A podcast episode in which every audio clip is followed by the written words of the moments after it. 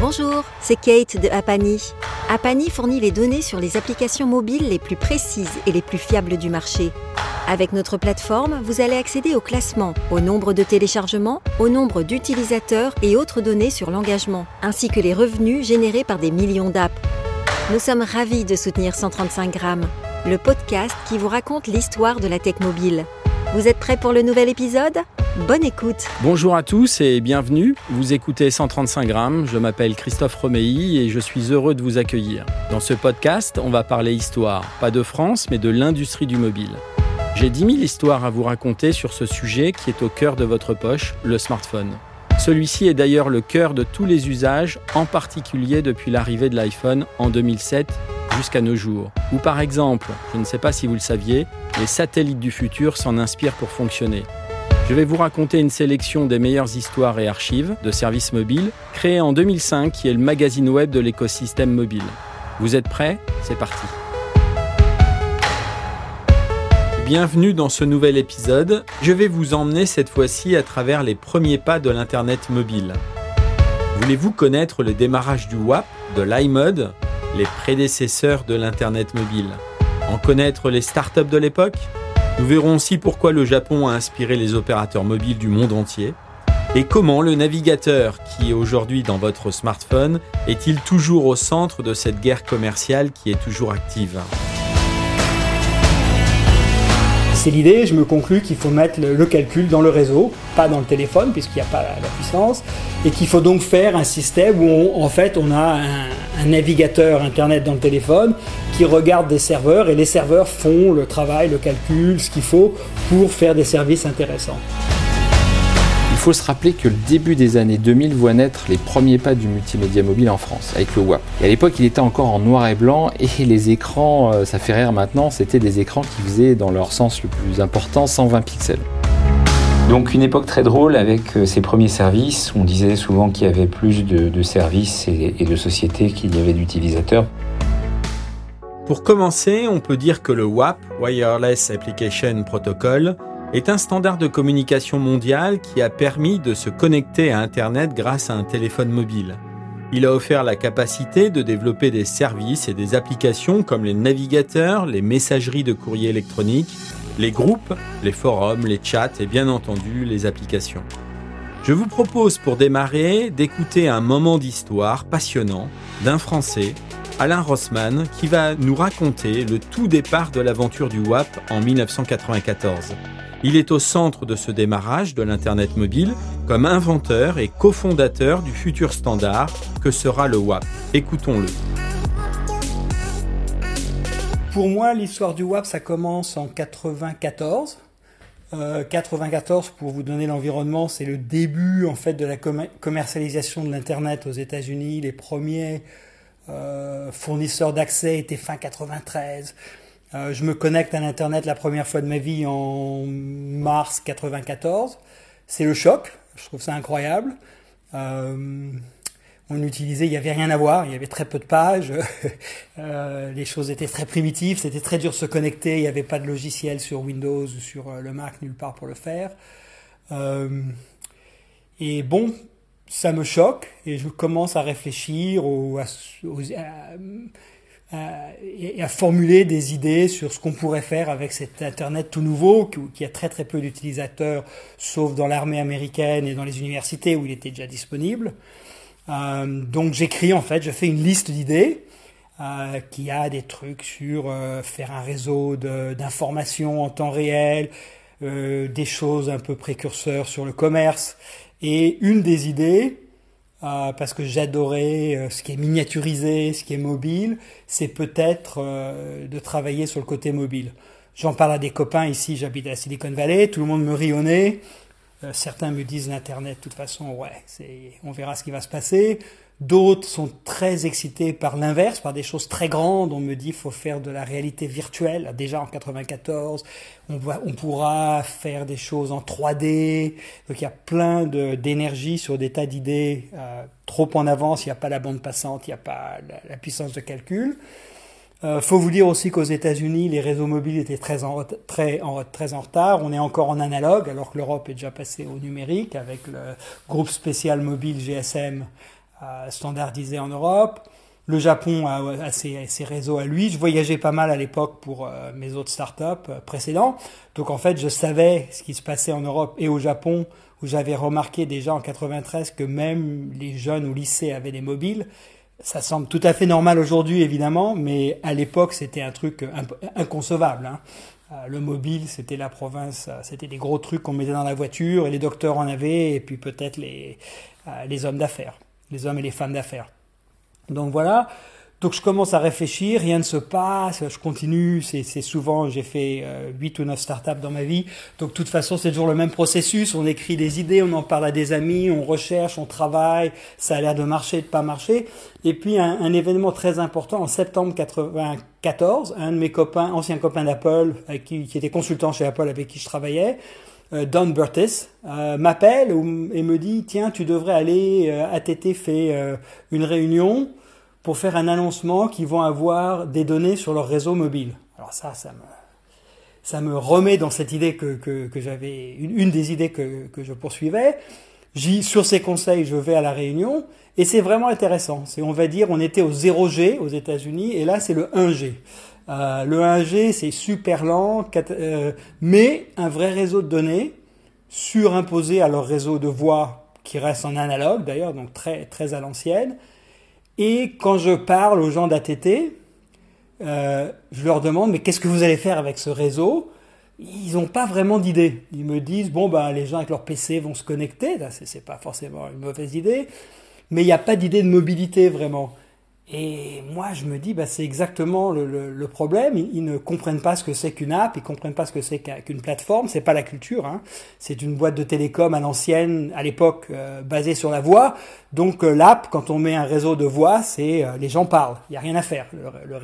on a le business tout de suite. Quand on met un réseau de données, il manque une étape, il y a un trou entre la réalisation de la valeur et le réseau. C'est qu'il faut qu'il y ait des choses à faire avec et ma culture, bon, euh, informatique et tous les, toutes les choses sur lesquelles j'avais travaillé avant m'ont vraiment amené à dire non, c'est ça, voilà, c'est le moment, il y a un réseau, donc je peux faire quelque chose. Euh, une des réalisations que j'ai eues très vite, c'est qu'à l'époque, les téléphones étaient très très primitifs, pas de mémoire ou peu de mémoire, peu de puissance de calcul, écran minable. Il va falloir que je m'adapte. J'ai pas les ressources industrielles pour faire mon propre téléphone. Et de toute façon, à l'époque 93, 94, on ne pouvait pas faire grand chose. Euh, même en essayant. Les technologies euh, qui seront disponibles euh, dans les années 2000-2007, quand l'iPhone a été introduit, évidemment, n'existent pas. Donc je conclus qu'il faut faire le nuage. Ça s'appelait pas comme ça à l'époque, mais c'est l'idée. Je me conclus qu'il faut mettre le, calcul dans le réseau, pas dans le téléphone puisqu'il n'y a pas la, puissance, et qu'il faut donc faire un système où en fait on a un, un, navigateur internet dans le téléphone qui regarde des serveurs et les serveurs font le travail, le calcul, ce qu'il faut pour faire des services intéressants. Euh, je fais d'ailleurs une petite présentation que je vais montrer à TT après où je donne des exemples avec euh, un petit dessin de téléphone et je donne l'exemple d'un docteur qui, et ça lui dit où aller pour voir le patient suivant, euh, des exemples de conduite comme maintenant Google Maps mais en texte hein, très simplifié, des exemples d'agenda, donc des trucs de base. Mais je montre voilà ça pourrait être utile, voilà comment vous pouvez faire euh, de l'argent et donner de l'utilité à votre réseau de données. Euh, après de pas mal de, de hauts et de bas, parce qu'une petite boîte a du mal à vendre aux, géants des télécoms, comme toujours, ils s'y intéressent et on fait un deal. Et en fait, en 94, nous, on lève des, capitaux, on leur vend et ils ont le premier euh, téléphone. À l'époque, euh, très moche, la grosse brique, il faut deux mains pour le tenir, mais qui a les données intégrées et on peut faire des choses avec. Il y a des applications, il y a des apps. Il y a vraiment la vision est faite. Elle, tourne sur des sites web, sur un serveur, sur des serveurs web, et euh, on peut vraiment réaliser des choses qui n'étaient pas pensables avant. Et pour la première fois, j'avais dit à ATT, des gens commencent à utiliser leur téléphone en le tenant à la main et en le regardant, euh, par opposition à la méthode normale, c'est le tenir euh, entre son oreille et sa bouche. Et ça les étonne vraiment. Mais bon, donc euh, on fait ça. L'étape suivante qui est vraiment marquante, c'est on approche tous les opérateurs, on essaye d'avancer, comme toutes les choses euh, comme ça nouvelles, ça avance lentement. On a un meeting célèbre avec Pacific Bell, qui était le grand opérateur en Californie, qui maintenant a été fusionné. Et euh, j'avais un copain qui y travaillait, donc il nous reçoit gentiment et il nous dit voilà Alain, on va rien faire avec, parce que d'abord, numéro un, On pense pas que c'est possible. Nous, on a des laboratoires de recherche euh, Belcore. Si c'était possible, nos laboratoires de recherche nous l'auraient dit. Deuxièmement, l'Internet, on voit pas beaucoup de futur parce que c'est pas, les protocoles marchent pas. Pour une boîte de télécom, c'est pas vraiment des bons protocoles. Euh, c'est juste best effort, on dit en anglais. Il y a des sites qui peuvent ne pas exister. Il n'y a pas vraiment l'infrastructure de qualité que, à laquelle nous on s'attend comme boîte de télécom. Et troisièmement, même si tout ça on passait outre, on travaillera jamais avec un start-up. Donc euh, c'était notre meeting euh, mythique où j'avais que deux ingénieurs qui m'avaient rejoint, deux copains d'Apple, Mark Lensner et Bruce Schwartz, et tous les deux me disent Alain dans le parking, on quitte, on, va démissionner, il y a rien à faire. Je leur dis non non mais ATT ça les intéresse, restez. Donc voilà, on a continué, on a ils ont eu raison et, moi aussi. Euh, donc on le vend à ATT, finalement on arrive à faire le produit, un produit primitif mais qui marche. ATT l'offre aux États-Unis en 95 et en 96, dans nos voyages, avec mon cofondateur euh, Chuck Parrish de l'époque qui a rejoint, qui était un, homme des télécoms, qui venait d'un des grands opérateurs dans le sud des États-Unis à Atlanta, donc je voulais quelqu'un qui comprenne le côté client, la culture client. Il avait travaillé dans la campagne électorale du président Carter d'ailleurs, donc il était très féru de politique et très très fort de ce côté-là. On, on, allait voir ce qu'on appelait Men, comme Men in Black, euh, c'est Motorola, Ericsson, Nokia. Donc les trois géants qui dominaient complètement euh, l'environnement euh, télécom de l'époque du point de vue équipement. C'est intéressant de se dire qu'aucun des trois maintenant n'existe ou n'a d'importance au niveau des mobiles. Et Ericsson, évidemment, est toujours très fort au niveau des réseaux. Et que la Silicon Valley entre Google et Apple a fait le ménage. Donc ça, c'était on s'y attendait pas, mais c'est ce qui s'est passé. Donc c'était les trois euh, points de passage obligés. Dans un meeting à Stockholm avec Ericsson, donc je me souviens plus de la date, mais en 96, ils nous disent voilà, euh, on n'aime pas la situation, euh, Nokia nous enquiquine, ils sont toujours agressifs, difficiles, on a une très mauvaise relation avec eux, on est en compétition de partout. On aime beaucoup ce que vous faites, mais c'est nul parce que vous avez plein de brevets. À l'époque, j'avais déjà 60 ou peut-être 80 brevets sur sur toutes les idées autour de le, mot WAP n'existait pas encore, mais l'idée de mettre un tableau, un, navigateur dans un un navigateur dans un mobile et l'idée de faire des apps et toutes les idées autour, on avait environ 80 brevets, des bons et des mauvais, mais il y en avait des bons. Et ils me disent ça c'est horrible, nous on n'aime pas ça, euh, ça empêche la propagation, vous avez le contrôle, d'accord, mais euh, ça empêche le, le grand succès. Voilà notre idée. Notre idée c'est que si vous êtes d'accord pour laisser tomber vos brevets ou au moins les partager avec tous les gens qui font le standard. Donc vous perdez le contrôle et vous perdez l'exclusivité.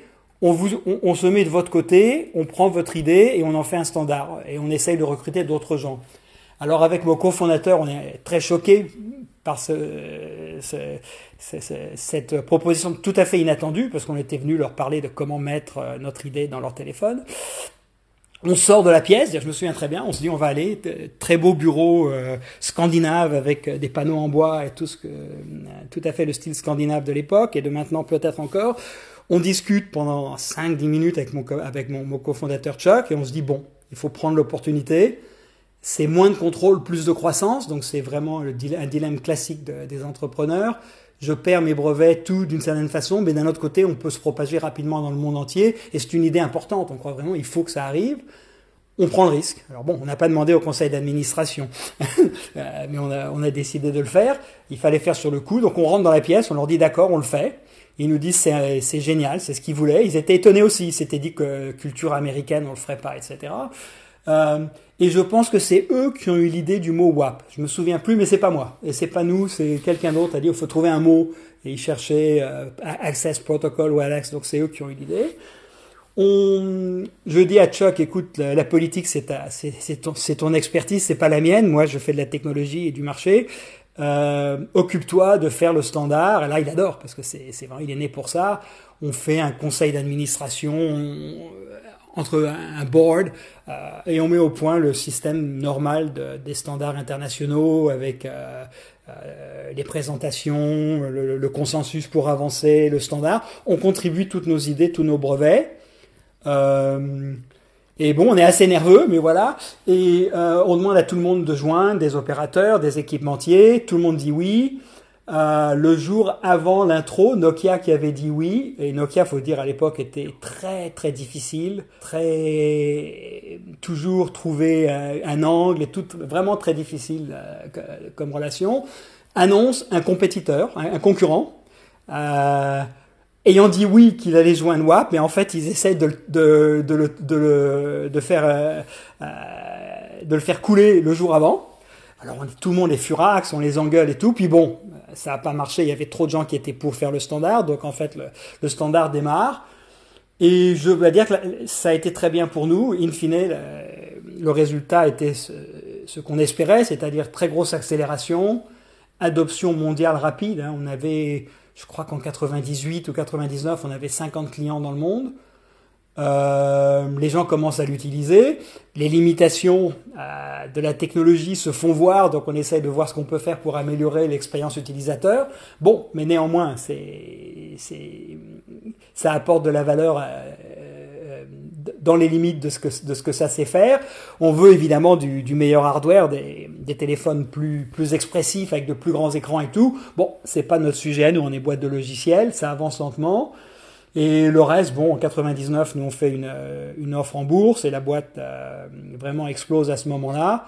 Et bon, moi je prends ma retraite en l'an 2000, mais c'était déjà mon 7 ou 8e start-up. Donc euh, euh en année d'entrepreneur, c'est 7 ans par année comme les chiens, donc voilà. Euh, et bon, et c'est l'histoire de WAP.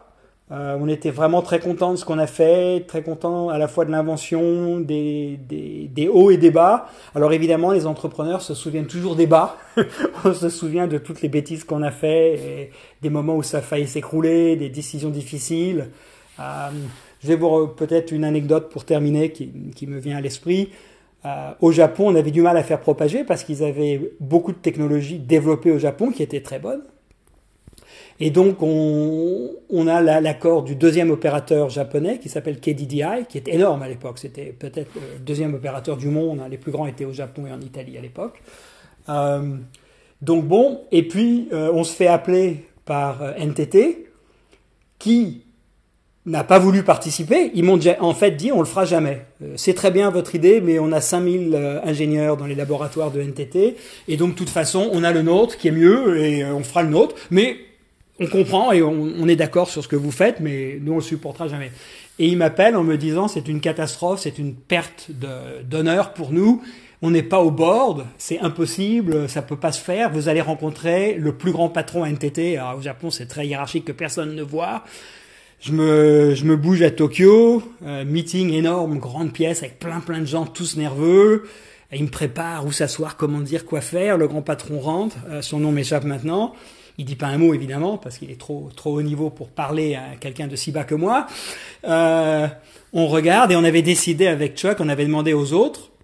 Il y avait 12 membres au conseil d'administration de, WAP qu'on allait rajouter un 13e. Et on avait eu le vote, on avait demandé aux autres, est-ce que vous ferez si ATT Et donc tout le monde est très tendu et je regarde le patron de NTT et je lui dis, vous savez, en France, le chiffre 13 porte bonheur de grande, sa grande intelligence, euh, il me regarde, il fait un petit sourire comme ça, mais vraiment, et il commence à rire. Tous les autres Japonais commencent à rire. Il a compris. Il se lève, il me remercie, me serre la main et s'en va. Donc voilà comment on a euh, sauvé la mise avec NTT au Japon, qui a su, ensuite, à la fois n'a pas fait vraiment eux-mêmes, mais au moins supportait l'effort et faisait partie du, du conseil d'administration. Formidable récit. Merci beaucoup à Alain Rossmann de nous avoir raconté cette histoire qui marque un tournant dans la construction de l'Internet qui est devenu mobile. 135 grammes, les coulisses de votre smartphone. En France, le WAP est apparu en 1999 avec les premiers services sur les téléphones mobiles, mais aussi sur les assistants personnels comme le Palm Pilot, les Pockets sous Windows CE, un des tout premiers OS, ou le Newton d'Apple. Les informations sont textuelles, agrémentées de pictogrammes, les images ne sont pas encore présentes. Progressivement, on a été vers des images fixes et animées. Il fallait au tout début être patient et souvent attendre de longues minutes pour se connecter. Presque tous les opérateurs de téléphonie mobile ont eu un service WAP. Mais le manque d'entente entre les opérateurs sur des technologies communes, avec une absence de compatibilité entre les plateformes, avec une difficulté accrue pour les développeurs à créer des applications performantes, a fait que le WAP n'a pas vraiment démarré. Le manque d'ergonomie des interfaces rendait aussi malheureusement la navigation fastidieuse. Aussi, la première version du service WAP de consultation par exemple de compte bancaire de la Société Générale n'était compatible qu'avec les mobiles du constructeur Nokia.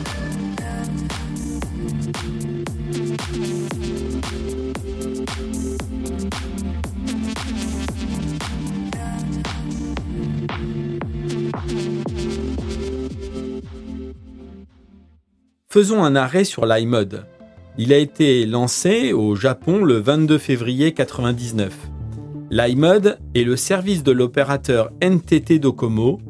Contrairement à la plupart des acteurs de l'époque, l'iMode évite le protocole d'application WAP et utilise une version simplifiée de l'HTML.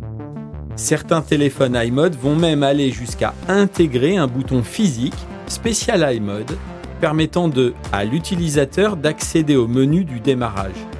Très vite, un écosystème japonais va être construit avec plus de 700 partenaires de contenu de tout secteur.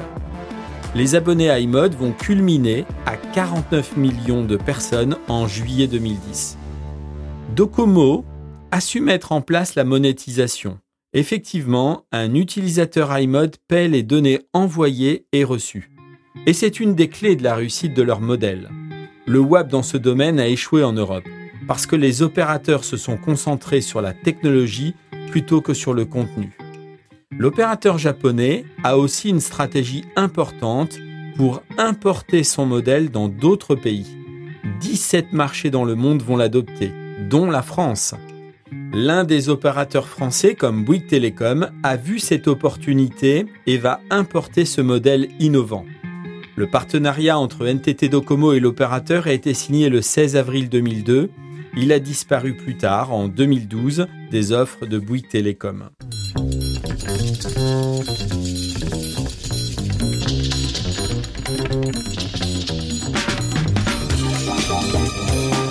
Communiquer en haut débit, c'est envoyer gratuitement vos emails, photos et vidéos depuis votre mobile. Et c'est seulement sur iMode de Bouygues Télécom l'iMode a été un service qui a été couronné de succès au cours des premières années après son lancement. Mais il manque d'une large gamme de mobiles et l'émergence de nouveaux mobiles prenant en charge de nouveaux services Internet d'une part et un changement de direction d'iMode chez Docomo a fait que le service n'a pas duré dans la plupart des pays, sauf au Japon, où il s'arrêtera définitivement non pas en 2020 mais en 2026. Écoutons Philippe Kérignard, en charge de l'innovation chez Bouygues Télécom, nous raconter cette époque en France.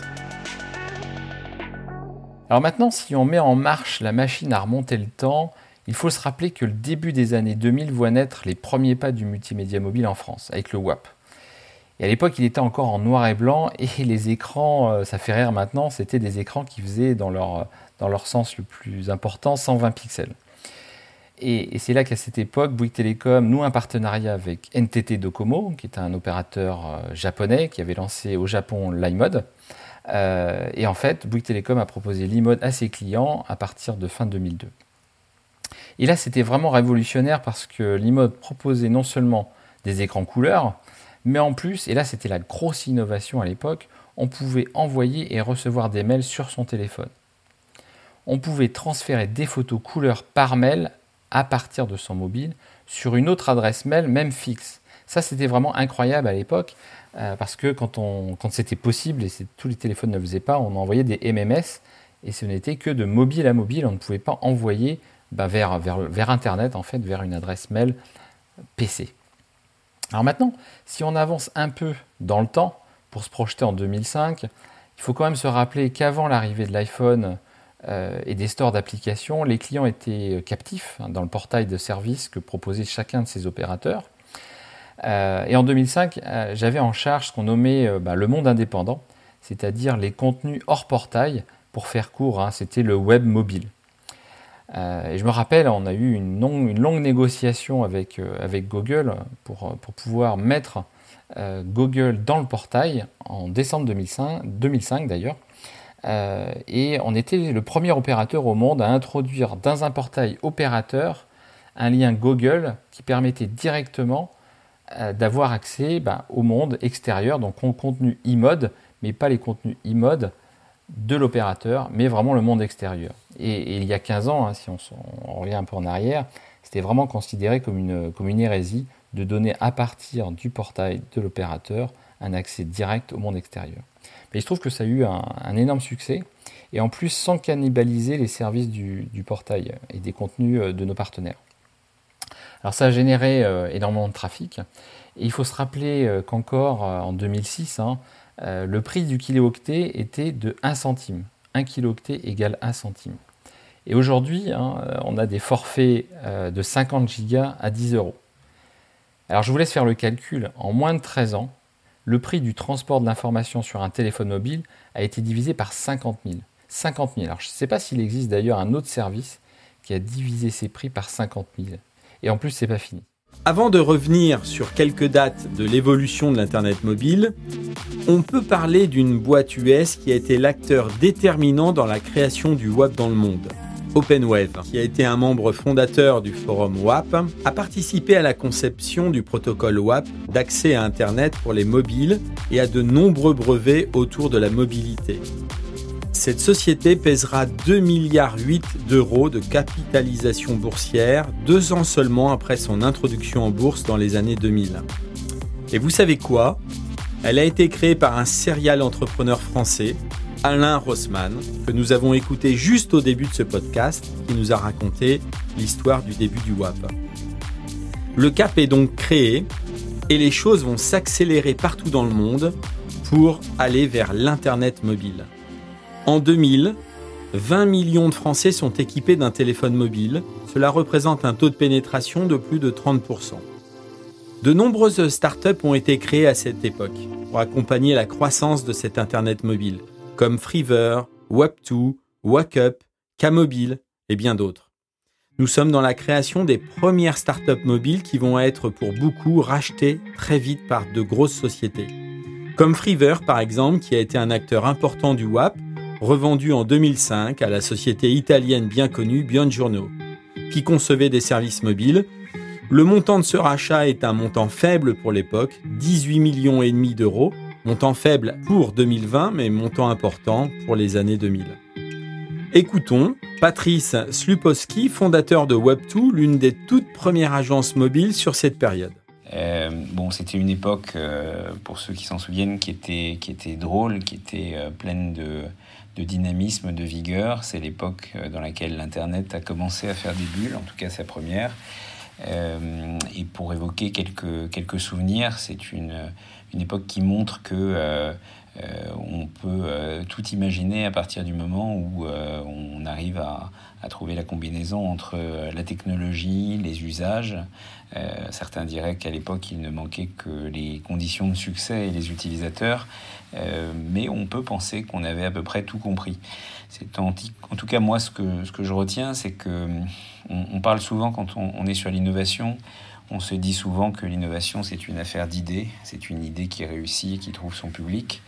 Euh, moi, je pense que bien souvent, on, néglige, on, glorifie l'idée, alors qu'en fait, euh, l'idée est assez facile à, être générée. Alors parfois, on se contente de copier quelque chose qu'on a vu à côté, euh, mais, mais, souvent, l'idée, elle est elle arrive assez aisément à, des esprits qu'on a laissés avec suffisamment de, liberté et qui font des rencontres, parce que c'est souvent par les rencontres et la, et la collaboration qu'on génère des idées, mais au bout d'un moment, on a plein d'idées, on ne sait plus quoi en faire, et il faut retenir quelques idées, voire une seule idée à laquelle on va donner toutes les chances de réussir parce qu'on va mettre tous les moyens derrière.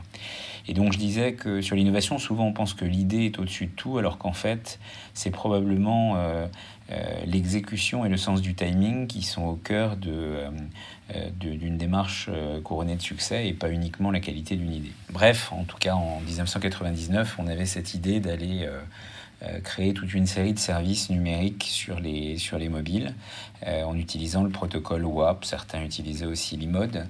Souvenez-vous, c'est japonais l'IMODE. Alors on ne disait pas iMode mais IMODE.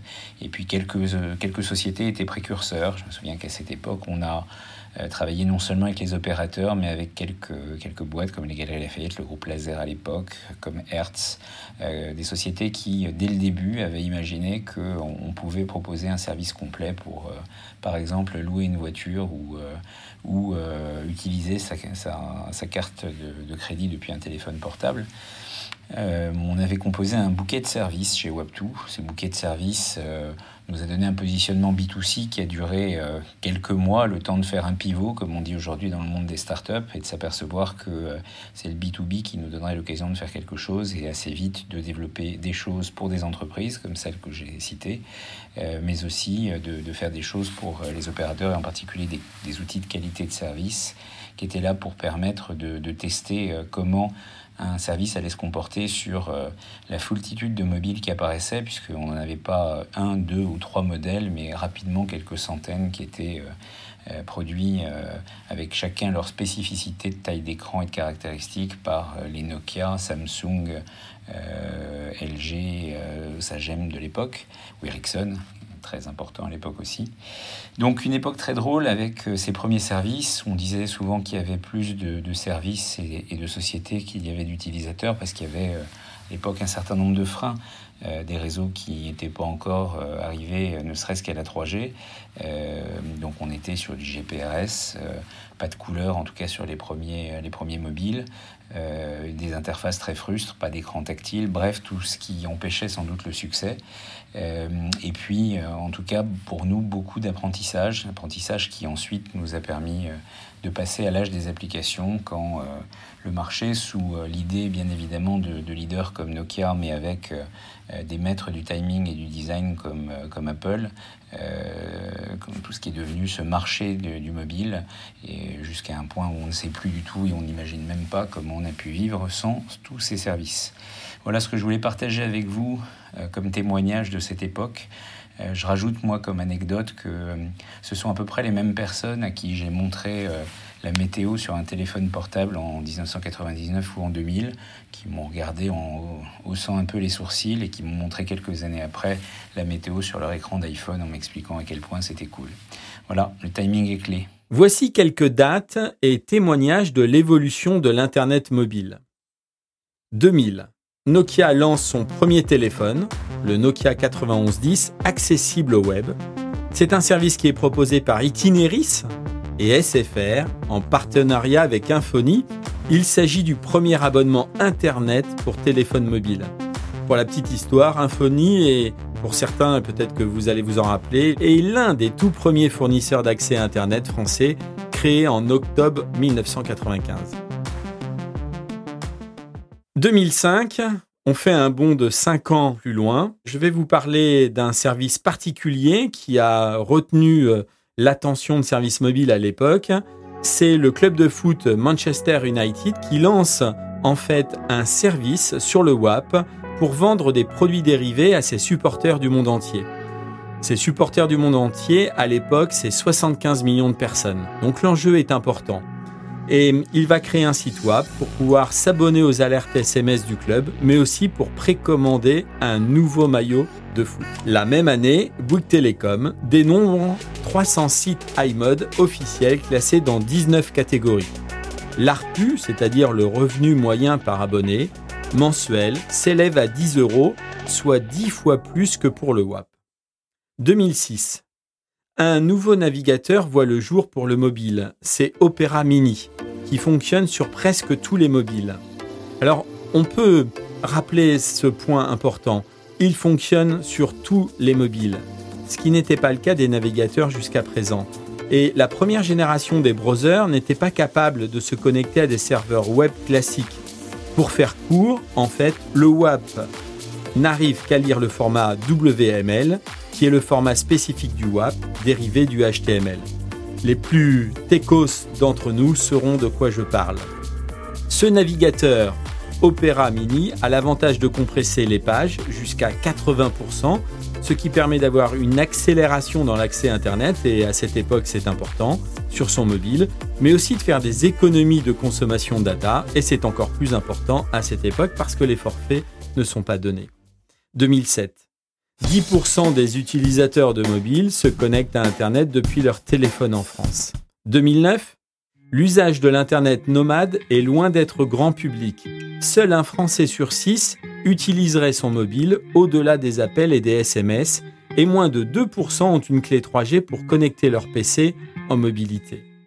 2011, écoutons Georges Mao, directeur d'études de Google, qui donne un aperçu des usages, notamment de la superposition des écrans. Écoutons-le. C'est un phénomène qu'on appelle nous la superposition on, ne savait pas trop comment les gens arbitraient finalement euh, leurs activités. Euh, est-ce qu'ils regardaient la télévision puis ensuite euh, faisaient du téléphone Ou est-ce qu'il y avait des activités qui pouvaient se juxtaposer? Et en fait, l'étude semble indiquer qu'une partie importante, 52% des gens, nous, déclarent à la fois faire regarder la télévision et faire du mobile. Ce qui, nous ce qui nous interpelle parce que finalement on se dit qu'une grande partie d'annonceurs aujourd'hui utilisent le média télévision pour sa fonction de visibilité, sa capacité à toucher beaucoup de gens au même moment. Et finalement, faire résonner ça avec une stratégie mobile, ça peut faire aussi du sens pour un certain nombre de, consommateurs qui pourraient tout à fait euh, se laisser séduire d'aller voir une publicité ou de voir la, suite ou d'utiliser un service qui serait promotionné, par exemple, sur le canal de, de la télévision. 2013. Écoutons un extrait de l'interview de Franck Bouettard, PDG d'Ericsson France, lors du Mobile World Congress de 2013, sur les pays les plus en avance sur le réseau mobile c'est essentiellement les pays scandinaves. D'accord. oui, la Scandinavie a un ou deux ans d'avance sur le reste de l'Europe. Et après, il y a les États-Unis qui ont sauté la technologie 3G pour basculer directement de la 2G à la 4G. En termes d'usage, ce basculement des États-Unis, c'est-à-dire d'avoir switché euh, à une autre techno rapide, c'est un vrai bénéfice vous n'avez pas le choix. dire que nous, on a, ce choix en Europe d'augmenter la capacité 3G avant de basculer à la 4G. Vous n'avez pas ce choix. Donc ça a eu clairement un bénéfice pour l'abonné américain. 2014, l'Internet mobile a changé la vie des personnes partout dans le monde. Par exemple, au Nigeria, un pays qui est très connecté à l'époque, qui l'est toujours d'ailleurs, le gouvernement a communiqué vite et bien pour lutter contre Ebola en diffusant des messages de prévention du type se laver les mains, consulter au moindre doute un médecin. Les applications de smartphone vont contribuer à diffuser les mesures de prévention sur le virus Ebola pour éradiquer du Nigeria ce virus mortel. 2019. Les gens du monde entier passeront en moyenne 800 heures sur Internet mobile cette année, ce qui équivaut tenez-vous bien, à 33 jours sans sommeil, ni pause, selon Zenith Media. Voilà, il est difficile de passer en revue toutes les initiatives sur ces quelques années que nous avons euh, euh, citées, mais en tout cas, nous pouvons être sûrs que l'Internet mobile est bien dans nos poches et qu'il est bien réel dans notre smartphone. Voilà, c'est la fin de cet épisode, j'espère que vous l'avez apprécié. Je vous donne rendez-vous sur le compte Twitter 135 grammes. N'hésitez pas à nous envoyer vos commentaires, vos suggestions, qui pourraient inspirer d'ailleurs de nouveaux épisodes. Nous mettrons les liens des nombreuses sources dans un post dédié sur servicemobile.fr qui sert à préparer ce podcast. Je vous dis à très vite, à très bientôt. 135 grammes, les histoires de la tech mobile.